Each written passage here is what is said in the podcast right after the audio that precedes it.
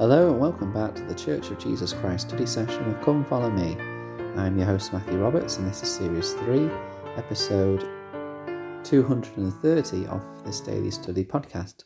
Thank you so much for joining us as we continue our study and conclude our study of this week's Come Follow Me materials covering Doctrine and Covenants section 88 uh, in August the 9th to August the 15th. And today uh, we're going to skip ahead uh, in section 88. We're going to go past the, the large section that talks about the second coming. Um, please do have some time to study that yourselves in your own time.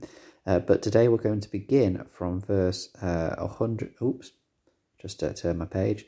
Uh, verse 188, sorry, 118 even, which starts talking about learning it says, And as, as all have not faith, seek ye diligently and teach one another words of wisdom.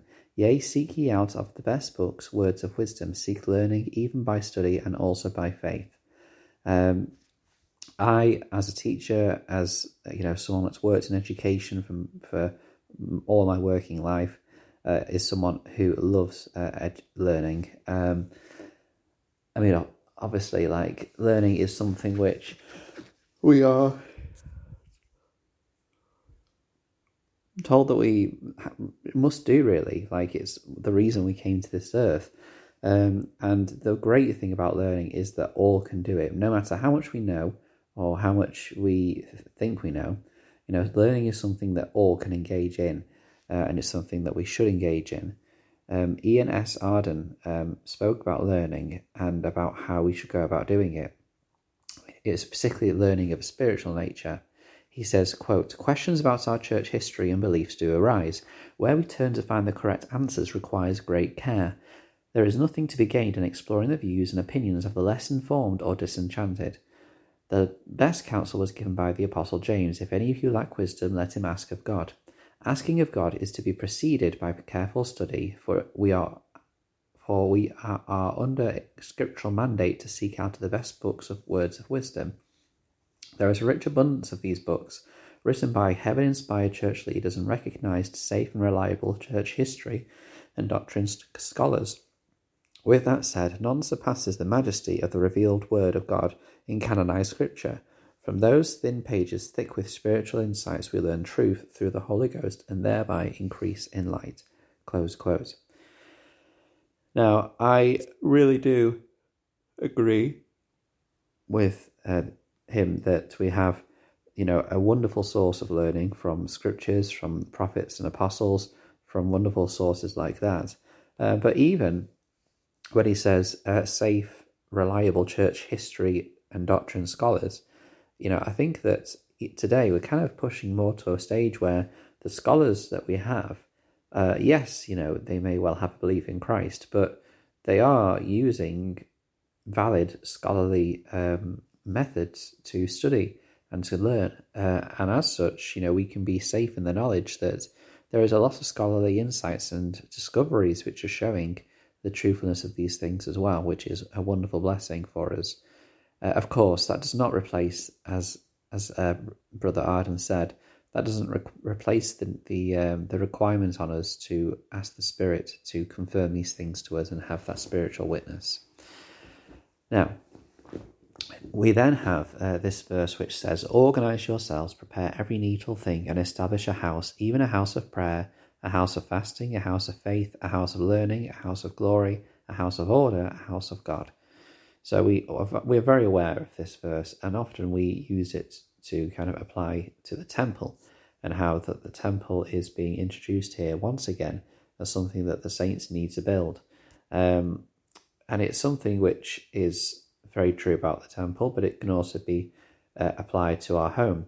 Elder Gary E. Stevenson said this quote, whether, our, whether our living space is large or small, humble or, or extravagant, there is a place for each of these gospel priorities in each of our homes. In order to keep the temple and those who attend it sacred and worthy, the Lord established his servants standards through the Lord has established standards through his servants, the prophets.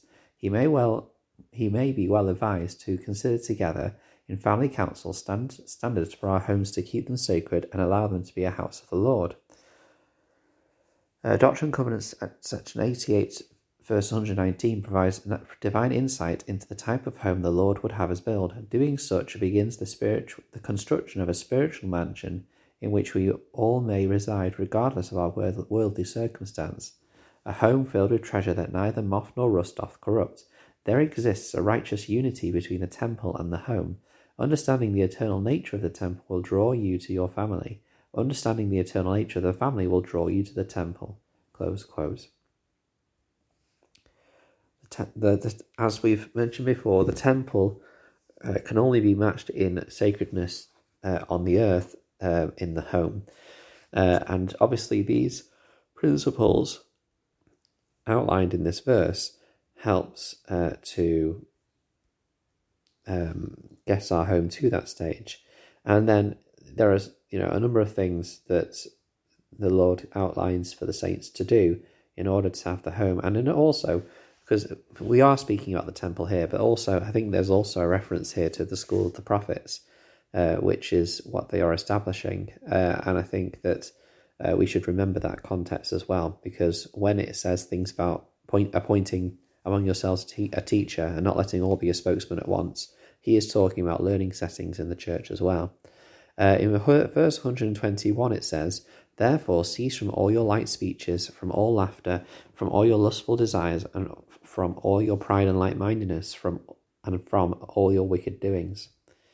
Now, this is clearly a reference to um, a number of um, things to do in this life, in today's world as well, which we have a lot of um, distractions and temptations which may cause these lustful desires.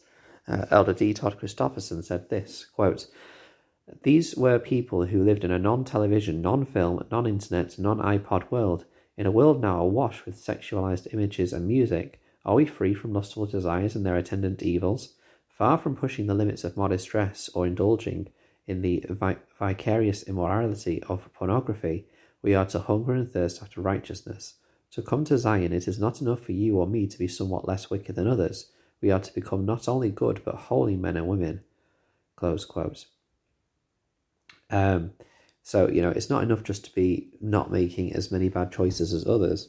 We need to try and aim for this standard of, of righteousness. Now, of course, we will make mistakes, but that's what repentance is there for. That's what our Saviour is there for.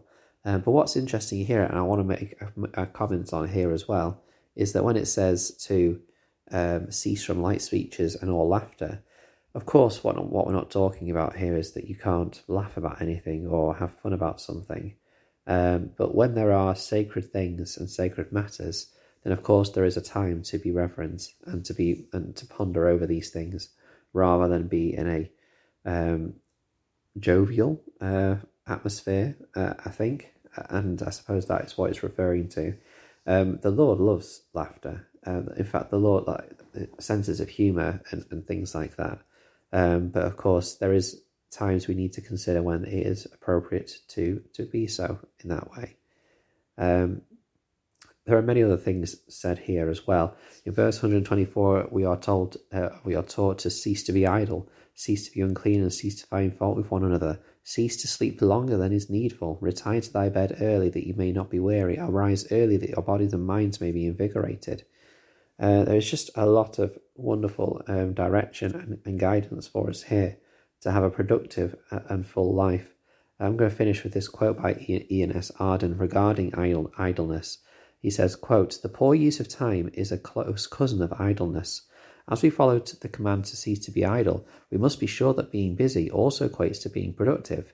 For example, it is wonderful to have the means of instant communication quite literally at our fingertips, but let us be sure that we do not become compulsive fingertip communicators. I sense that some are trapped in a new time consuming addiction, one that enslaves us to be constantly checking and sending social messages, and thus be giving the false impression of being busy and productive. We must be careful that whilst we may be busy, we are doing things that are of eternal worth and value to us and to others around us. And it is very easy to be doing things of eternal worth and value uh, through our smartphone and through um, means like that. But we need to consider what is the best thing to be doing with our time and attention at that moment. Thank you very much for listening to this week. There is a number of more things we could talk about, but it's just been a packed uh, section to study this week. Uh, and so please do make sure that you catch up with anything that's would have been good to study uh, and join us tomorrow as we begin our with our Monday episode for the week and consider um, some listener comments and some study uh, and something else that we've been studying as well. Please join the Facebook group Church of Jesus Christ Study Session with Come Follow Me, and until we meet again,